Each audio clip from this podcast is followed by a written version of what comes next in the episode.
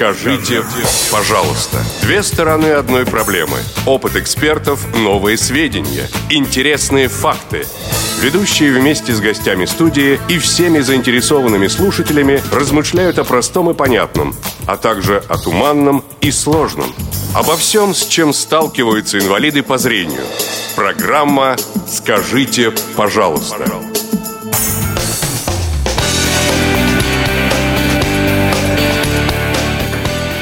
Одиннадцать утра в Москве. Доброго утра желают всем ведущие аналитической программы «Скажите, пожалуйста», Анатолий Попко. Всем пламенный салют и Игорь Роговских. Всем-всем доброго утра. Прямой эфир сегодня обеспечивают звукорежиссер Иван Черенев, контент-редактор София Бланш и линейный редактор Наталья Лескина, которая будет принимать сегодня, мы надеемся, ваши многочисленные звонки, СМС и скайп-сообщения. Сразу хочу принести свои извинения за прошлый выпуск программы «Скажите, пожалуйста». Дело в том, что у нас, оказывается, не работала телефонная связь, были проблемы. В общем-то, причина не в нас, но вот так получилось. Надеемся, сегодня телефонная связь нас не подведет. Ну, то есть дело на самом деле не в том, что вас не очень сильно беспокоит проблема собак-проводников и их применение или использование, так сказать, повсеместно, а просто в том, что он с телефоном иногда бывает накладки. Да, некоторые звонки мы просто, получается, не смогли принять. Люди звонили, люди хотели высказаться, но вот не получилось. Надеемся, что сегодня ситуация не повторится. Но надо сказать, что сегодня у нас будет очень интенсивный эфир, поэтому, друзья, пожалуйста, соберитесь с силами, вот, и будем стараться учиться вместе выражать те мысли, которые, приходят нам в голову. Значит, смотрите, прежде чем мы непосредственно перейдем к теме нашей сегодняшней беседы, я настойчиво предлагаю Игорю Владимировичу и вам вместе с ним, приобщиться к той обратной связи, которая пришла к нам по итогам нашего прошлого выпуска. Непосредственно хотел бы вас ознакомить с двумя сообщениями. Пишет нам постоянная наша слушательница из Чехии, Елишка Глуши. Постоянная слушательница радио ВОС. Даже не то, что программы, скажите, пожалуйста, радио ВОС. Да, в целом и в общем. К сожалению, я не могла присоединиться к вашей сегодняшней интересной теме, потому что у меня был урок русского языка. Хотела к теме сказать то, что в Чехии, конкретно у нас в Брно, взаимно воспитываются люди, у которых есть собака-проводник, и люди, у которых собаки-проводника нет. Школа подготовки этих собак много этим занимается. В трамваях и троллейбусах много они рекламируют, как обращаться к людям, у которых собака-проводник. Я думаю, что эта тема на радио ВОС будет еще повторяться. Всего вам хорошего, Елишка Глуши.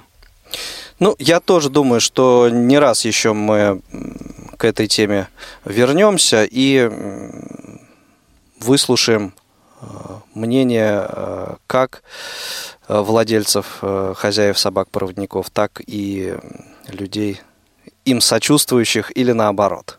Да, а я в скобках замечу, что меня привлекла, конечно, в этом небольшом сообщении то, что привлекла та мысль, что в трамваях и троллейбусах рассказывают, как обращаться к людям с собакой-проводником. У нас пока... видимо, какие-то краткие такие сообщения. Конечно, нечто вроде наших объявлений в московском метрополитене, если вы увидели уступайте человека места, с белой... там, да, вот это «уступайте места», оно звучит как-то немножко странно. Меня каждый раз привлекает... Нет, не коробит, это слишком сильно сказано, но я обращаю внимание на эти фразы. Так это же цель этих сообщений. Наверное. Если ты обращаешь внимание, значит, люди, наверное. Может быть, ты и прав.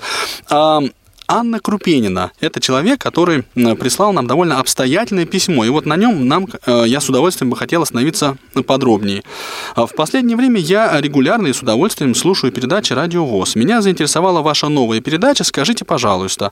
Сегодня в эфире был 3-й выпуск этой программы, посвященный доступности различных объектов для незрячих людей с собаками-проводниками. Это очень острая и актуальная тема, но, здесь самое интересное, да, как всегда, у нас после «но».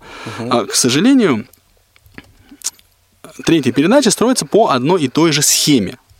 Да. Сейчас мы об этом будем говорить чуть подробнее. Честно говоря, схема была не совсем такая, как это в первый год. Ты так думаешь, что не совсем. Тут сейчас идет пояснение, на самом деле. Хорошо. Значит,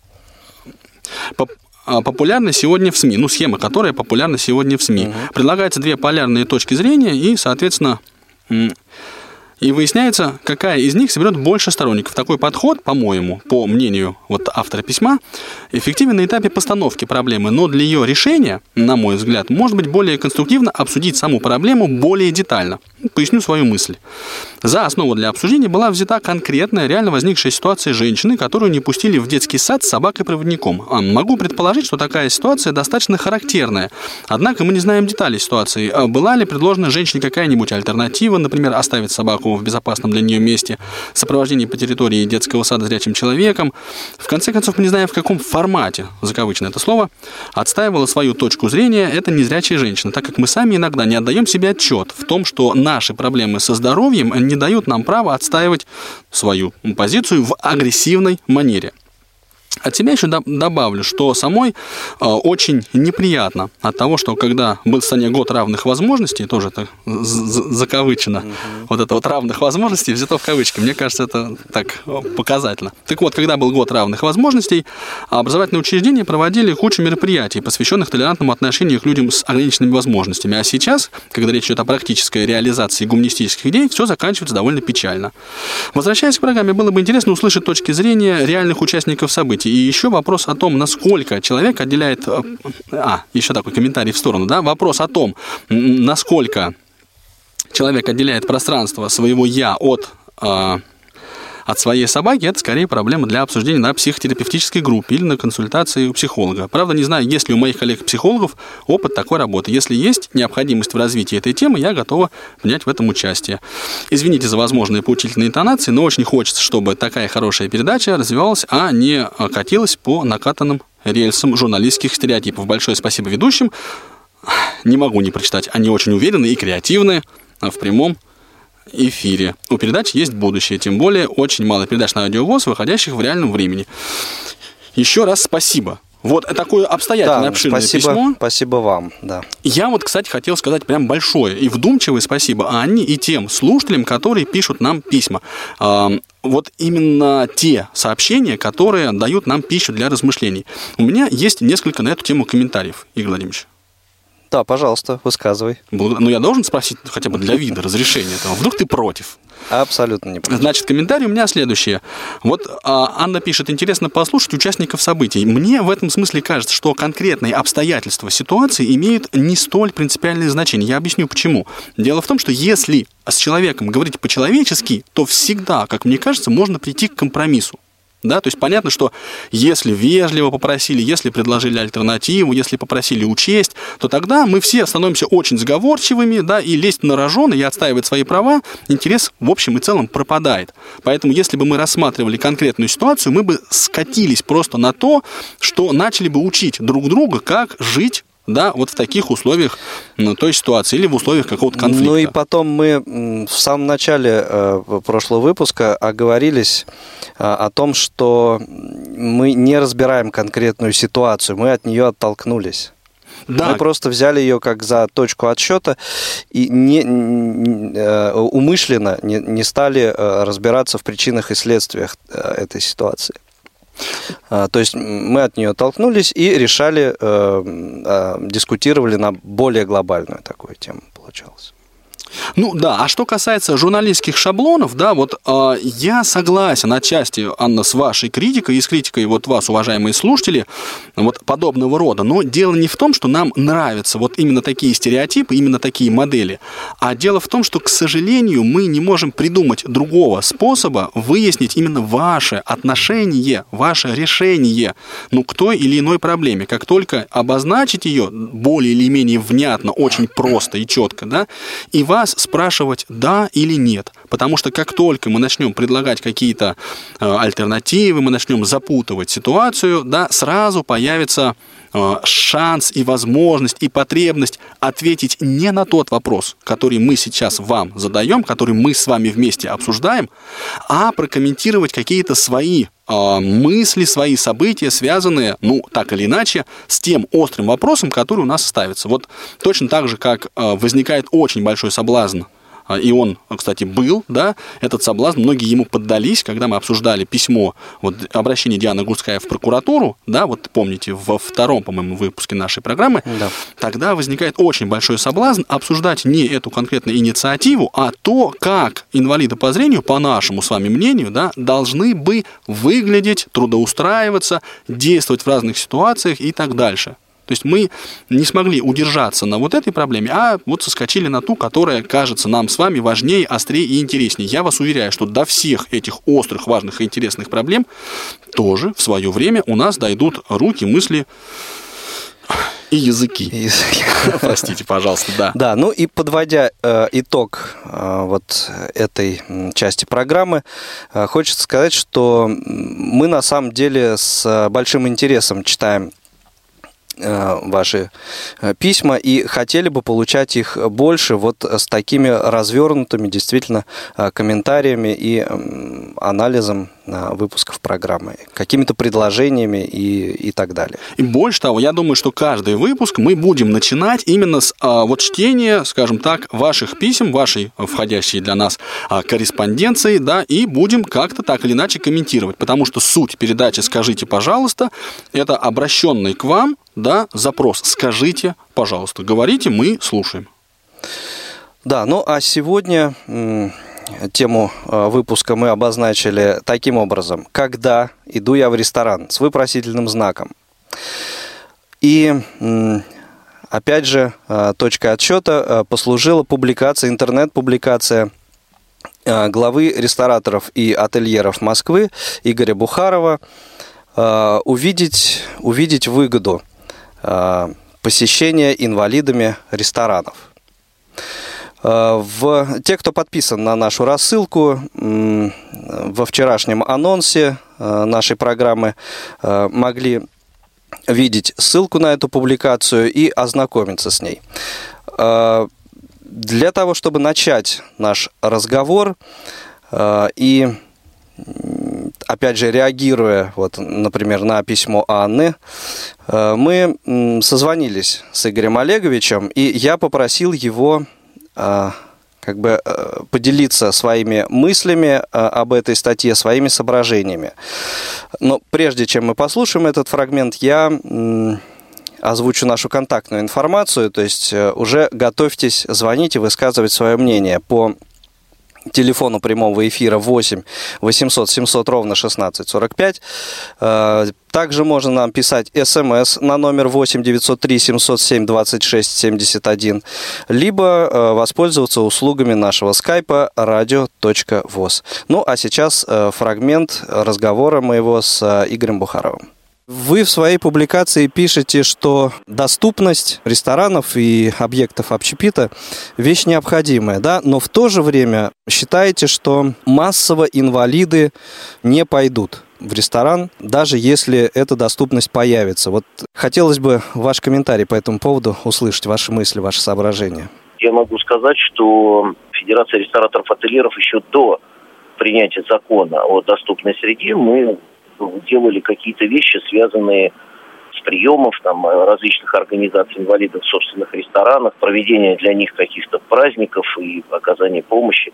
Просто многие рестораторы это не афишируют на сегодняшний день. Это их личное желание оказывать вот такую помощь этим людям. С другой стороны, я прекрасно понимаю, что если мы сделаем это все замечательно, но с точки зрения покупательной способности, я думаю, что есть разные инвалиды, конечно. Есть люди, которые ходили ко мне много лет в ресторан «Ностальжи». Просто я помню, там у нас ко мне приезжал человек, там он был даже членом нашего клуба. Были сложности, связанные с тем, что у нас был туалет на втором этаже, приходилось как-то... Мы выходили из положения, помогали. Поэтому, естественно, не в каждом предприятии можно сделать 100% удобные для этого. Ну, многие рестораторы на сегодняшний день, особенно при уже строительстве новых ресторанов, учитывают и то, что к ним могут прийти инвалиды. Поэтому делают все для этого, чтобы было доступно и удобно. Организация этой доступной среды в точках общепита, в ресторанах, кафе и так далее – это действительно некая заинтересованность владельца заведения? Или все-таки это подчинение вот существующему закону? Понимаете, я думаю, что вряд ли на сегодняшний день вот конкретно прям предприниматель задумывается о том, чтобы сделать предприятие с идеей того, что к нему придет достаточное количество людей с этими проблемами и принесут ему какую-то прибыль. Он об этом не думает. Я думаю, тут в большей степени, конечно, причинен тому, что мы делаем доступную среду просто вот по тому, что вот есть сегодня вот такое всеобщее понимание и на законодательном уровне это закреплено. Угу. Почему? Потому что, понимаете, еще с советских времен мы практически никогда не видели с вами инвалидов, или это было вот совсем, там, я там вспоминаю свое детство, да, когда там на подшипниках там ездили. Там. Uh-huh, uh-huh. Вот, и доступность, конечно, в этом, так как она, например, там вот когда мы ездили с нашими коллегами по обмену опытом в Голландию, например, и для нас было очень удивительно, что человек спускается из своего дома, у него специальная машина, он на коляске въезжает в эту машинку, сзади закрываются у него двери, он дальше просто едет. Когда ресторатор этого не видит, он не видит людей, которые вот, ну, как бы вот пытаются к нему зайти или спрашивают у него. Естественно, он, конечно, об этом не задумывается. Он не видит людей, которые вот там, например, как в Соединенных Штатах или в Европе, которые едут рядом на инвалидном кресле. Идут пешеходы, и рядом же люди едут на инвалидном кресле. Он понимает, что они есть, но они где-то есть, где-то вот, где он этого не видит. Поэтому он, естественно, делает вот по той схеме, по которой сегодня это закреплено законодательно. Пока вот так. Но есть энтузиасты, которые вот там делают в том числе вот акции, связанные с тем, чтобы вот попробовать сделать, например, там ресторан для слабовидящих, например, там пытаться там сделать это комфортно для этих людей, чтобы они понимали, что им дают, чтобы им объясняли, чтобы они понимали, что при рассчитывании за услугу их не обманут и так далее. Как вы считаете, вот по вашим ощущениям, вот с человека, который глубоко в этой теме, сколько потребуется времени для того, чтобы инвалиды разных категорий активно, массово стали посещать рестораны? Понимаете, я думаю, что ситуация, она очень проста. Дело в том, что, вот, например, если мы просто возьмем Москву, в Москве не хватает у нас с вами торговых площадей. В связи с этим дефицитом торговых площадей, они дорогие сегодня. И поэтому цена в ресторанах очень высока. Может быть, и есть возможность попасть в ресторан, и все сделают замечательно. У него денег на это нет. То есть вы все-таки считаете, что это основная причина не Конечно. Отсутствие все-таки доступной среды, а именно недостаточная вот платежеспособность? Да, платежеспособность, да, это основной фактор, конечно. Итак, дорогие друзья, это был комментарий Игоря Бухарова, главы рестораторов-ательеров Москвы. И вот поставился таким образом очень интересный, по крайней мере для меня, вопрос. Мы не будем употреблять такое слово «сцепились», но, скажем так, с Игорем, готовясь к передаче, как раз встали на те самые диаметрально противоположные позиции. Вопрос наш сегодняшний звучит следующим образом. Значит, мы, незрячие, массово и самостоятельно, это вот важные два слова, да? Да, обратите особое внимание на них, что... То есть массово и самостоятельно. И самостоятельно. В рестораны не ходим. Это просто констатация факта. Вот мне кажется, что ситуация обстоит именно так.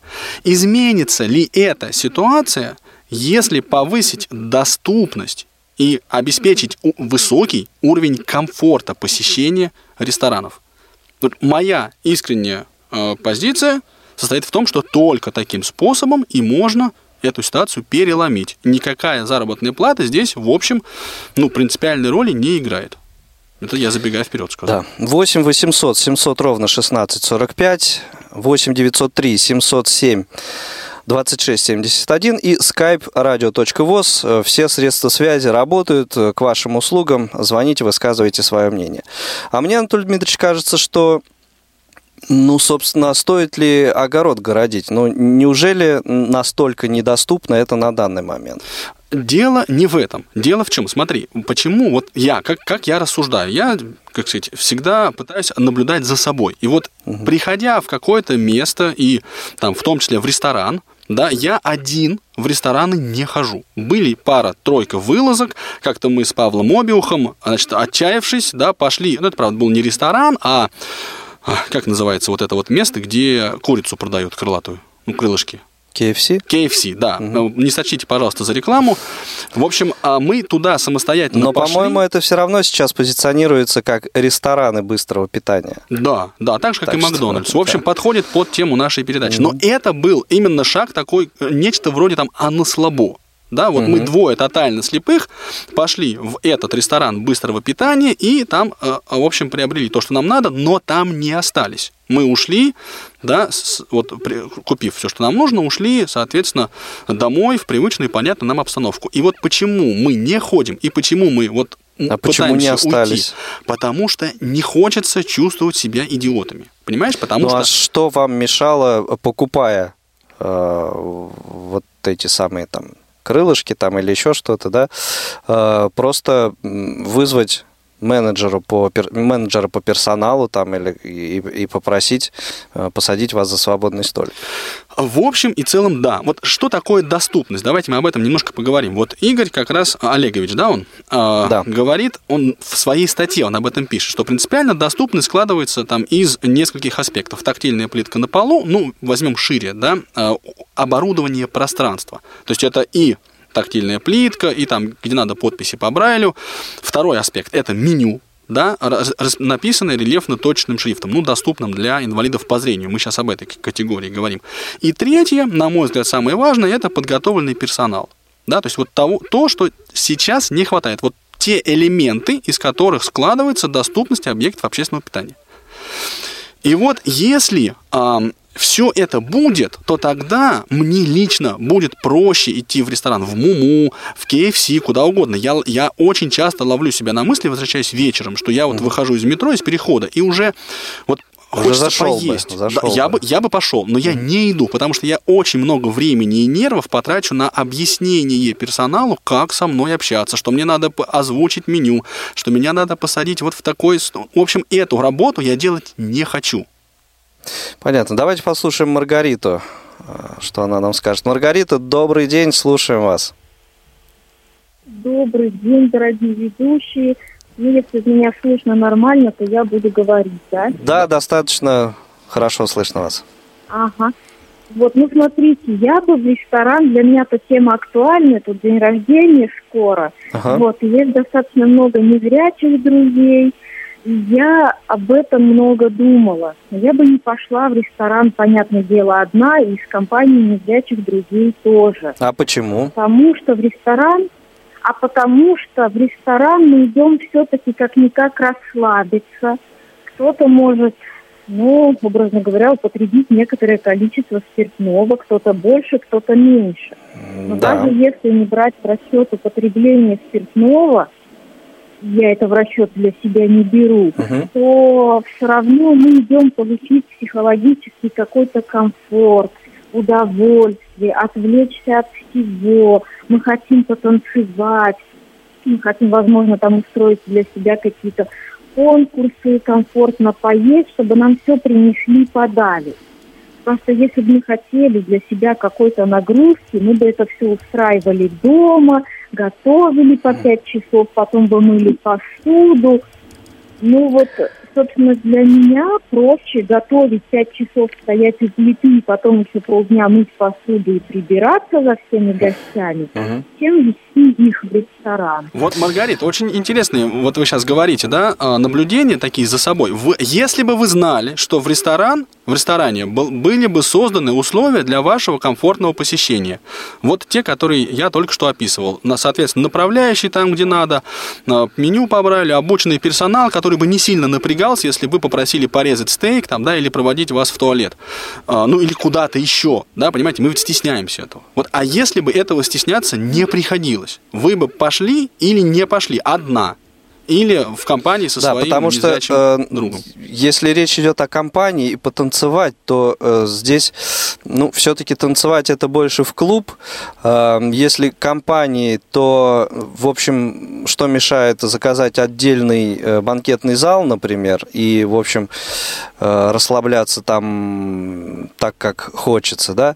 Вот. А здесь вопрос именно вот... Пошли бы вы одна в ресторан, чтобы просто поужинать? Нет, конечно. Почему нет, конечно? Почему? Нужно одной. То есть вам это просто не нужно? Себя. Вам это просто не интересно, как бы вот? Ну, это просто не нужно. Я представляю себе походы в ресторан именно вот как способ что-то отпраздновать, расслабиться. Угу. Ну, то есть... А одна себе я лучше или на дом закажу, или приготовлю. Понятно. А потом сегодня, в смысле, я имела в виду, отмечается вот день рождения, да? Да, да. И все равно выходят люди молодые из-за стола, правильно встают куда-то там в центр зала, так надо до этого центра дойти, чтобы никого не задеть, и надо потом вернуться за свой столик, если даже там я втроем, нас трое или четверо незрячих, для этого все равно кто-то нужен.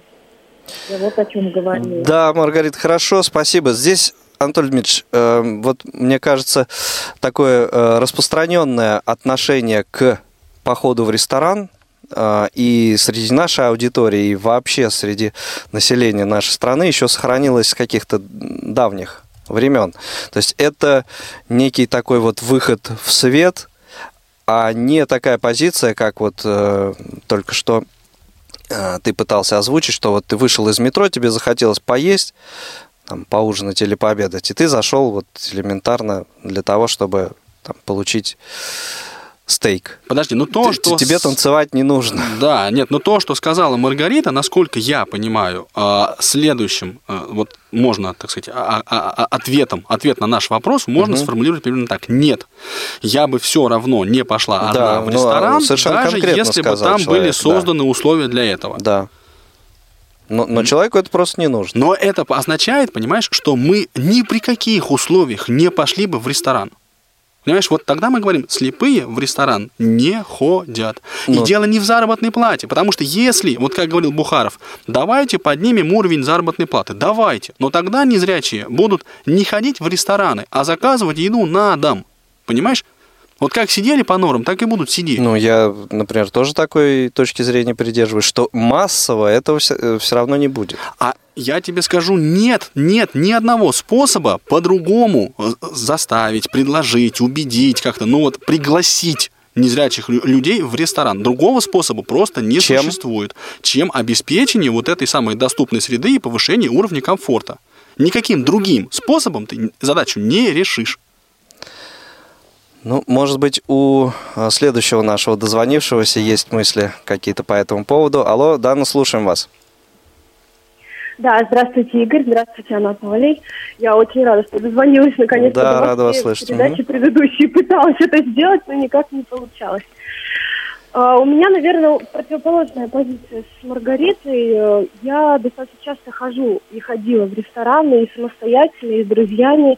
И, в общем, нет в этом для меня какой-то проблемы, и доступность особая тоже не нужна. Это в любом случае человеческий фактор, общение с официантами и персоналом все равно. Да, я правильно? То есть вы решаете вполне себе нормально эту проблему?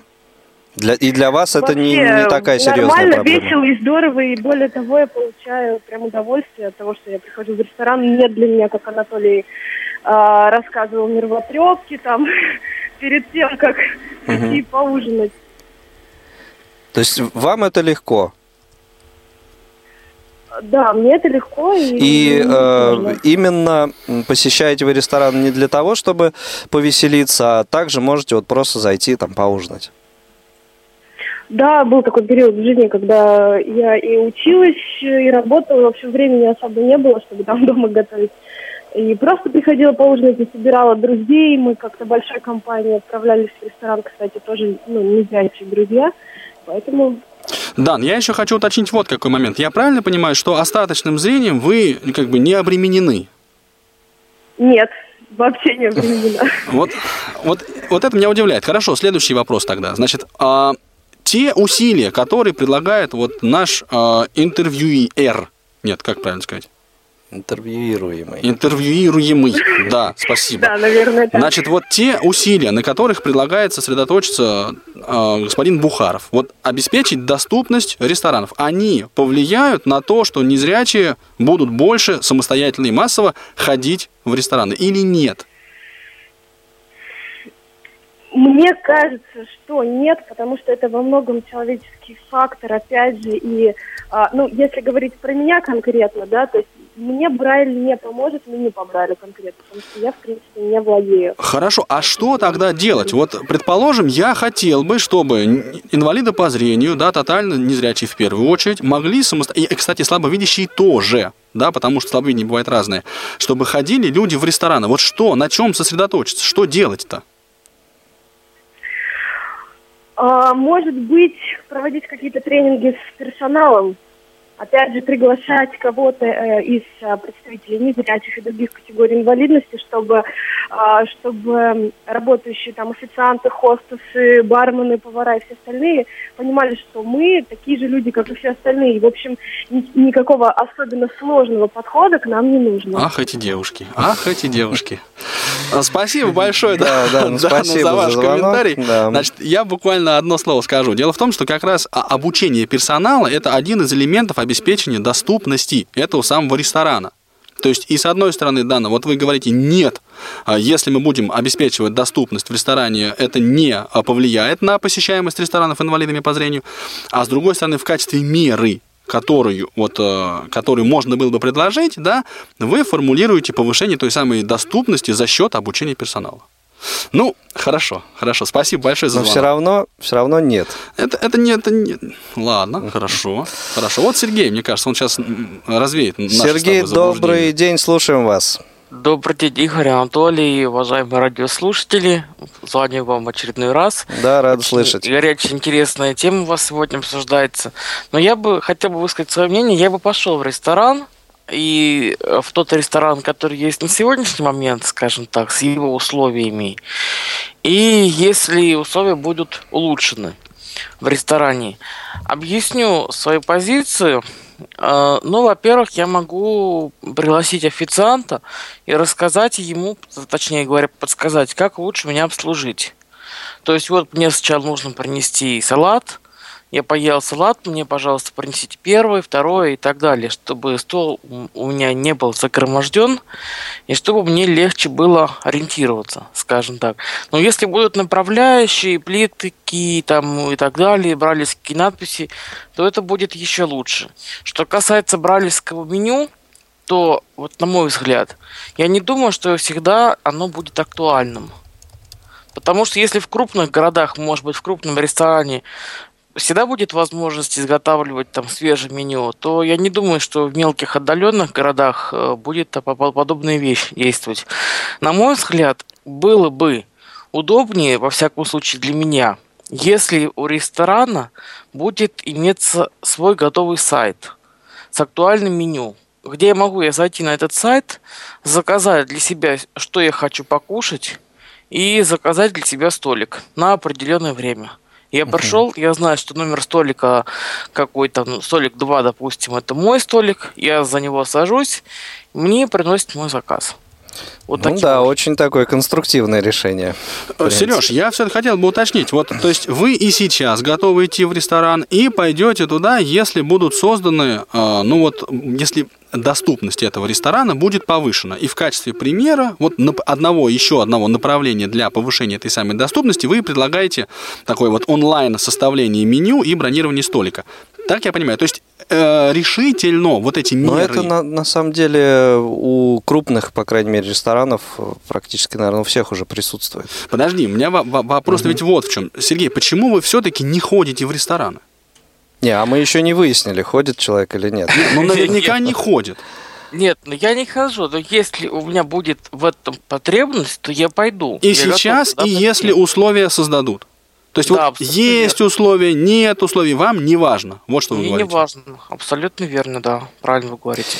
И то, что вы говорите, что персоналу объяснить, да, как вам было бы удобнее, чтобы они вас обслуживали, труда для вас это не составляет. Вы не комплексуете по этому поводу? Конечно, нет. Спасибо большое, Сергей. Да.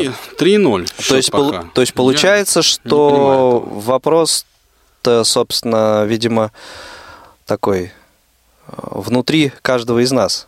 Проблема. Понимаешь, вот в том-то и дело. Получается, что, да, вот мы говорим, доступная среда – это в общем и целом хорошо. Сейчас ресторатор выступает с идеей, да, давайте мы повысим доступность, ну, не то, что давайте, а вот хорошо было бы, он не предлагает там как бы вот брать уже лопату и копать, да, хорошо было бы доступность ресторанов повысить.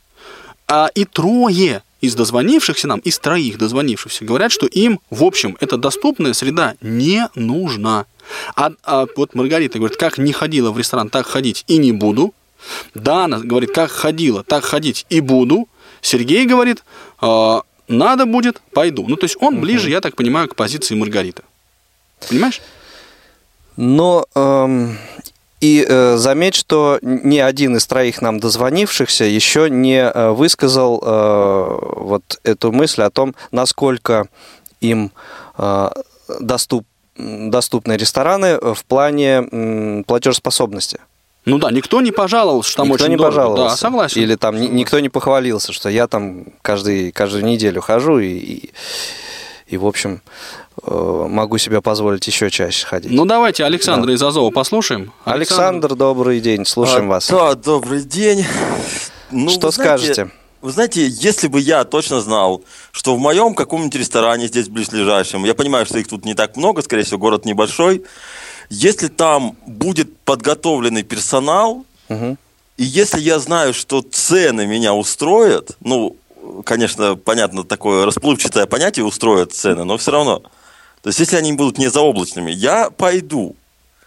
Вот. Да. А на данный момент сейчас вы вообще посещаете рестораны? Нет, я не тем более самостоятельно нет. То есть, с кем-то иногда может быть как-то что-то. Вот с кем-то, между прочим, спасибо большое, Александр, пока не отключайтесь, пожалуйста. Сейчас мы еще немножко подискутируем. Да. Понимаешь, вот с кем-то ведь это дороже, чем один, Игорь. Почему дороже? Ну, потому что, как бы, человек, который идет в компании с кем-то, ну, то есть компания съест больше, чем один человек. Не, ну, каждый за себя платит все равно. Ну, это как сказать, да, ну, хорошо. Но я к тому говорю, опять же, что вопрос о цене, он второстепенен. Александр говорит, если будут условия, потом дальше, ну, по умолчанию предполагать, что на это хватит денег, то тогда я пойду. Все, 3-1, я это пишу. Хорошо. А какой средний чек, вот вы, скажем, считаете для себя, ну, в общем, оптимальным? Слушайте, ну я даже не знаю, вам, москвичам, как-то не понять наши провинциальные... Нет, вы назовите свою сумму. Мы же вас спрашиваем, будем, да, мы же на Москву это не собираемся примерять. Ну, я не знаю, в любом случае я не буду туда ходить каждый день. Не, вы уходите от ответа. Нет, я не ухожу, я сейчас просто поясню, потому что... Это прелюдия к ответу. Понятно. Да, конечно, я всегда с прелюдии начинаю. Значит, но, не знаю, ну, я думаю, до 2000 рублей... Ну, не на одного, а на двоих, потому что я бы пошел с девушкой, но она тоже не видит, поэтому тут как бы это не видит. Вот смотрите. Ну, хочу вам сказать, что получается, ну, средний чек 1000 рублей на человека, это и в Москве достаточно, ну, как сказать, много таких заведений можно найти. Так я хотел сказать, вот я буквально там недавно заходил в ресторан, там, ну, в какой-то ресторан, для того, чтобы попить кофе. Да, я и девушка. Девушка была слабовидящая, но с остаточным зрением, довольно серьезным, поэтому это не считается. Да, это не самостоятельный поход меня в ресторан, ни в одном месте. Сумма 1250 рублей. Нет, спасибо за 2 чашечки кофе. Ну, если честно, я кофе не пью, я не готов заплатить. Это понятно, но я к тому говорю, что вот в вашу концепцию, да, вот, захода в ресторан, вот в эти 2000, они, в общем, ну, вписываются даже это. Да? Я хочу поесть нормально, ну, как бы. Это я понимаю. Но поход в ресторан – это ведь не только все-таки еда. Да? То есть это не только еда, это еще и выход в свет, о чем говорила Маргарита. Нет, ну, конечно, тут правильно, действительно, ну, и для себя как-то отдохнуть от домашних каких-то всех вещей. Да, это правда, действительно. То есть для этого это как бы наценка. Ну да. Ну, хорошо, а какие меры... в плане улучшения доступности ресторанов наиболее эффективными вам бы показались? То есть Сергей... вот обучение персонала там или вот из-за... Да-да-да, вот Сергей говорил про сайт. Да. Это, конечно, прекрасная была бы очень удобная вещь, но дело в том, что, во-первых, крупные рестораны, я думаю, смогут себе это позволить, но каждый ресторан иметь свой сайт, который будет актуально обновляться, мне кажется, это сложно. Но хорошо. Да нет, что вы сейчас это... Совершенно доступно. Дополнительная статья расходов, которая будет вкладываться в чек. Хорошо, вы чего бы хотели? Вот лично вы приходите в ресторан, а там что? Плитка, меню по Брайлю, официант, я не знаю, там что, тихая музыка, или что вам нужно для того, чтобы пойти в ресторан? Все это пригодилось бы, но для меня достаточно персонала. Обученного, вежливого, понимающего персонала. Меню по Брайлю я могу спокойно уточнить у персонала, что я могу, какие у меня варианты есть заказа того-то, того-то, того-то. Это не обязательно. Что... И указатели тоже. Если персонал обученный, то он видит человека, который нуждается в помощи, и, может быть, как-то помочь ему. То есть здесь, мне кажется, самое главное – это человеческий фактор. Да, я кстати, согласен с этой позицией. Спасибо большое, Александр. Да, то есть вы бы пошли, если бы все так было. Иногда можно, почему и нет. Спасибо, Александр. Так вот, многие пошли бы, понимаешь, и я пошел бы, и многие люди начали бы самостоятельно ходить, если бы могли надеяться на то, что им не придется там стоять, понимаешь, и не знать, куда себя деть. Потому что именно это дурацкое положение, ты пришел, и ты не знаешь дальше, куда идти, тебя начинает раздражать это все, да? И ты пришел, и официант не знает, как с тобой общаться, и тебя раздражает это, понимаешь, потому что...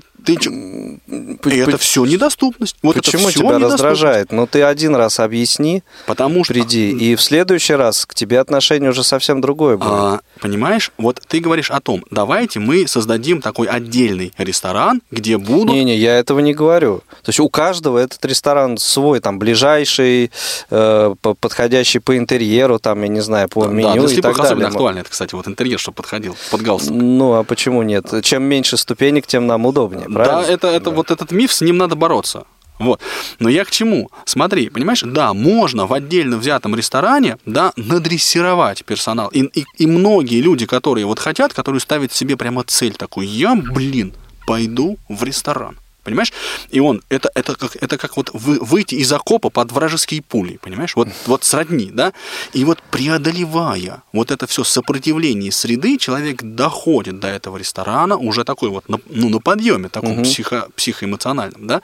Он объясняет одному, объясняет другому, он начинает как-то скандалить, стучать тростью, если его не понимает. Потому что он на взводе, в принципе, понимаешь? И он прогибает эту среду, он делает ее доступной под себя сам. В этих случаях ходят люди в ресторан. А просто зайти попить кофе. Этого нет. А если мы говорим о массовости, то тогда многие рестораны должны быть готовы. Понимаешь, не один конкретно взятый, а все-таки многие. Так если у каждого будет один конкретно взятый, и их в сумме получится много. Согласен, да, с этим я тоже согласен. 8-800-700-16-45, телефон прямого эфира, 8-903-707-26-71, номер для ваших смс-сообщений, и skype-radio.voz к вашим услугам. Звоните, делитесь своим мнением по сегодняшней теме, дискутируйте с нами. Линия, по-моему, свободна. По-моему, тоже. Но я хотел сказать еще что, понимаешь? Опять же, смотри. 4 человека нам позвонили, только один сказал, что доступность, эта самая доступность, о которой мы говорим, ресторана, этого сервиса, этих услуг, она меня бы побудила к тому, чтобы я пошел в ресторан. Мне кажется, это очень-очень показательно. Потому что получается, что, я не понимаю, как другим способом. Что надо сделать, чтобы люди все-таки, незрячие, чтобы они не стеснялись, не боялись, а пытались именно идти и действовать. Мне кажется, что создание такой доступности – это фактически единственный возможный способ. А мне почему-то кажется, что и на данный момент, то есть, совсем чего-то такого недоступного, его нет. И если человек пожелает, Вот пойти. Я хотел сказать, задастся целью. Задастся целью, да, хорошо. Да, задастся целью. Но никому не приходится, да, из зрячих наших коллег задаваться целью для того, чтобы пойти в ресторан. Вот я про что говорю. И как раз вот вот это задаться целью, это есть высота порога. Понимаешь? И вот этот порог надо преодолеть незрячим для того, чтобы пойти в ресторан. Тут, понимаешь, понижаем. Тут начинается вообще с того, что это заведение элементарно просто найти надо, да, и, как ты говоришь, зрячим нашим коллегам не составляет проблемы, начиная даже с этого этапа. Да, то есть человек идет по улице, увидел вывеску, а дай-ка я зайду. Ну да. Согласен. То есть у нас уже проблема, это даже на этом уровне начинается.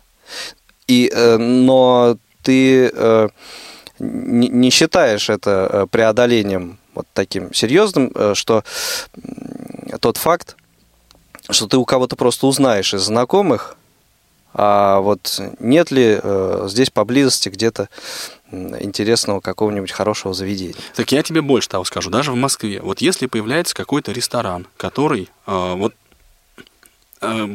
котором нормальный подход к незрячим, да, угу, то туда сразу начинают приходить люди. Вот я тебе приведу пример. В Доме просвещения ВОС на Протопоповском, да, в свое время был ресторан. И туда начали ходить много незрячих. Потому что место сбора понятно, от метро недалеко. В общем, очень удобно было. И так или иначе, этот ресторан, и он приспособился к тому, чтобы обслуживать незрячих клиентов. Я только вот в этом ресторанчике, я не могу сказать, что я там завсегдатай какой-то, но меня совершенно не смущало пойти туда одному или пойти туда с тобой, например, да, или с каким-то своим незрячим другом, тотально незрячим. Но я бы это делал. Вот заходя просто в библиотеку, я бы заходил в ресторан посидеть, выпить кружечку пива с гренками, все. Что меняет твое отношение? Идешь ли ты выпить кружку пива в ресторан в Протопоповском переулке? Или в Астраханском переулке. Так вот, в том-то и дело, понимаешь, что я в Астраханском переулке, да, он там в 20, 30, 50 шагах находится, мне нужно будет опять объяснять. Возьмите меня, пожалуйста, дайте мне вашу руку, я с вами вместе пройду к столику. Мне лучше столик в тихой, так, в глубине зала. Правильно. Вы мне, пожалуйста, почитайте. Смотри, персонал в ресторане в Протопоповском переулке специально тоже никто не обучал. Они просто, наблюдая за посетителями, научились. Я понял твою мысль, понимаешь? В ресторан ходят те люди, которые не столько хотят посидеть в ресторане вот сейчас, сколько хотят приспособить среду для себя. Понимаешь, они готовы тратить на это столько же сил, сколько денег они потратят, собственно, на счет. Вот я не хочу тратить силы на создание доступных условий себе. Я хочу, чтобы это было сделано без меня. А в ресторан я хочу прийти и спокойно поесть, посидеть, отдохнуть. Угу. Понимаешь, подумать. Вот я эти усилия по заставлению общества себя нормально воспринимать, тратить не хочу. И я думаю, что подавляющее большинство, на самом деле, тотально незрячих делать этого тоже не хотят. И именно поэтому не ходят в рестораны. Это я так думаю. На самом деле, в принципе, вот те меры по улучшению доступности ресторанов, конечно, если они будут совершены, если и меню поправили будет, и так далее, это все замечательно, на самом деле. Но вот мне кажется, и вот звонки от наших слушателей, мне кажется, это сегодня подтвердили, что в массовом таком порядке все равно этот контингент в ресторан не пойдет. А это трудно такой вывод сделать, на самом деле, потому что смотри, у нас получается ведь какая? Мы анализируем, да, наших слушателей с их мотивами, да, и с их какими-то заботами. Маргарита говорит, что у нее в принципе нет потребности ходить в ресторан. Просто ни при каких условиях. Нет. Да. Понимаешь? Дана говорит, что она и так ходит в ресторан. То есть, что есть доступность, что нет доступности, неважно. Да, человек ходит. Для меня это удивительно, но факт. да? Сергей говорит, что ему это не важно, он не ходит, и ему не важно. То есть получается, но в принципе гипотетически он пошел бы. Да, вот если бы там на сайте можно было заказать, да? А Александр говорит, что он, если бы были созданы условия, пошел бы. Угу. Ну, я тогда тебе еще одну позицию выскажу, свою. Давай. На своем примере. Вот она правда. Уважаемые слушатели, на ваших глазах Игорь Роговских снимает маску. Вот, то есть недалеко от моего дома есть замечательный пивной ресторан, и вот уже порядка 6 лет в разных составах мы посещаем этот ресторан и компаниями, и большими, меньшими и так далее. Вот. И на самом деле получилось так, что персонал, он совершенно, ну и изначально вот в каком-то из звонков вот эта мысль прозвучала сегодня, что персонал вежливым как минимум должен быть, да, и этого, в принципе, уже, в общем-то, хватает для того, чтобы с персоналом контактировать, объяснить что-то и, в общем, не раздражаться, как ты говоришь. Вот. В моей ситуации получается, что, в принципе, сейчас я уже и один могу совершенно спокойно туда пойти, и обслуживающий персонал будет понимать, что ему нужно делать, какие действия предпринять. Это вот это первая часть. Подожди, того, вот что я хотел сказать. Пишу 3-2. Я пишу 3-2. Ну, хорошо, да, это, в общем. И если в этом заведении, скажем, было бы меню по Брайлю, например, были бы какие-то направляющие линии там для людей с остаточным зрением, да, я считаю, что плохого в этом совершенно точно ничего бы не было. Это было бы, ну, еще более комфортным, делало бы посещение этого заведения. Но ты хочешь улучшить хорошее. Ты говоришь, вот эти меры по обеспечению доступности, но они улучшат, да, хорошее. А я тебе хочу обратить внимание на другой аспект, что эти меры, они улучшат плохое. То есть вот сейчас общий уровень ресторанов, я вот не могу согласиться с тем, что... А может быть, я не прав, кстати. Вот я сейчас об этом задумался. Ну, да? Ты скажи, мы да, посмотрим. Хорошо. Общий уровень вот ресторанов, да, и вообще места общественного питания, он все-таки скорее недоступный. То есть там отношение к клиенту не зависит от наличия или отсутствия у него ограничений по зрению. В основном. Понимаешь мысль мою, да? То есть рассчитан ресторан на поток нормальных среднестатистических людей. И ради тебя никто, в общем, ну, специальных каких-то усилий, да, вот просто глядя на тебя, предпринимать не готов. Да, если ты попросишь, если ты обратишься, то где-то тебе не откажут, тебя проводят, а где-то тебе откажут и тебя не проводят. Где-то ты будешь долго стоять и спрашивать. Такая же ситуация с магазинами. Это всегда так было, есть и будет. То есть вот тотального такого понимающего к тебе отношения, понимания тебя, конечно, не будет. Так нет, что значит не будет? Вот если мы создаем доступность, вот как говорит Игорь Олегович, если мы начинаем обеспечивать в местах общественного питания некую доступность, да, то мы как минимум в любом случае работаем с персоналом. То есть мы им рассказываем, мы их обучаем и все прочее. И здесь, мне кажется, в первую очередь нужно работать с персоналом. Брайлевские меню – это на самом деле вторично или там направляющие какие-то линии. Ну да, хорошо. Мы сейчас, кажется, в первую очередь нужно с персоналом работать, и вот да, но это решит многие проблемы. Это опять же, ты говоришь, вот, то есть обеспечение доступности среды, вот, да, вот эта программа государственная «Доступная среда», и там выделяются миллионы страшнейших денег на то, чтобы сделать пандусы, направляющие там и все прочее. Вот ты говоришь сейчас, это все не надо. Надо тратить деньги на пропаганду нормальных инвалидов. Я не сказал, что не надо. Я сказал, что... Это все вторично, хорошо. В общем, это все вторично. Да. Ну, я вот с этой мыслью, да, не готов сейчас вот ее обсуждать так вдумчиво и качественно, но в отношении ресторанов, да, пожалуй, я с тобой склонен согласиться. А я, в общем-то, именно в этом контексте и говорил.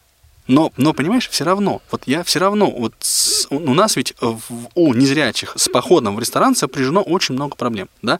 Мы не знаем, мы не видим, как люди вокруг тебя едят. Да, насколько это эстетично. Многие, например, ну, комплексуют, и, в общем, очень правильно по поводу того, что мы не умеем пользоваться ножами и вилками. Ну, опять же, это внутренняя проблема, внутри каждого, которая. То есть персонал обученный или там брайлевское меню, ну, в общем, здесь не помощник. А мне кажется, ну, понимаешь, ведь задача в том, чтобы это преодолеть. Чтобы вот этот страх преодолеть. И тогда, конечно, вот тогда получается, что это обеспечение доступности ресторанов, это в том числе давайте организуем, условно говоря, курсы вот в КСРК или еще где-то для незрячих, как ходить в ресторан. Да. Да, вот пригласим Дану, да, которая нам звонила. Она говорит, а я хожу в ресторан.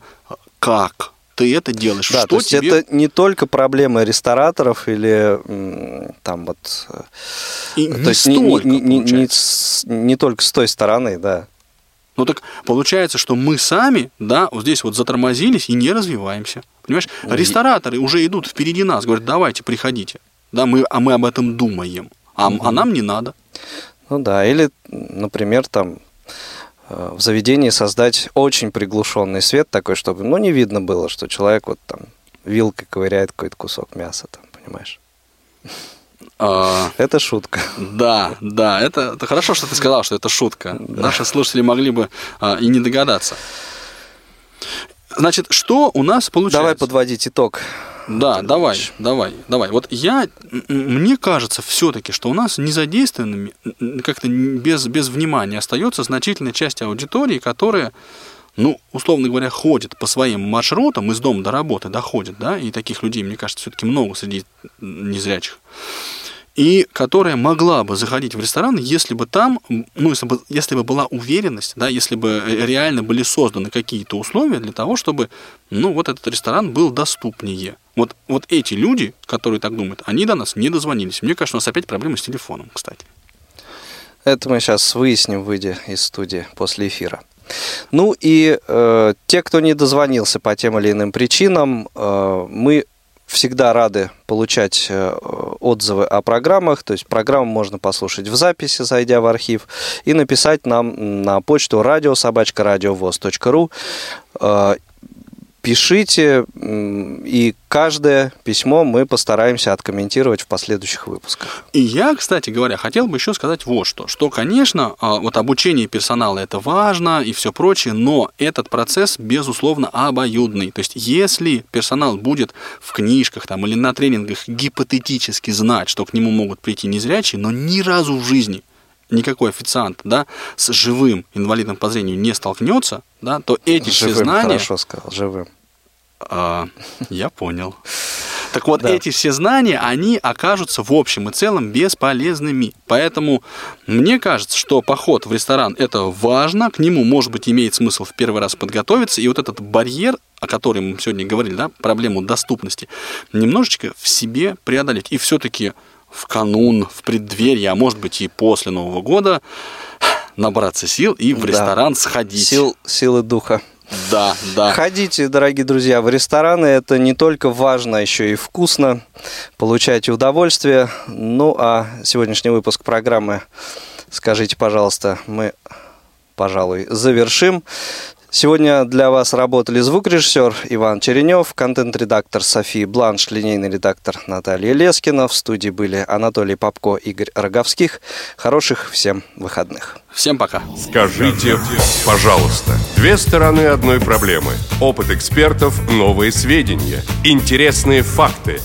Ведущие вместе с гостями студии и всеми заинтересованными слушателями размышляют о простом и понятном, а также о туманном и сложном.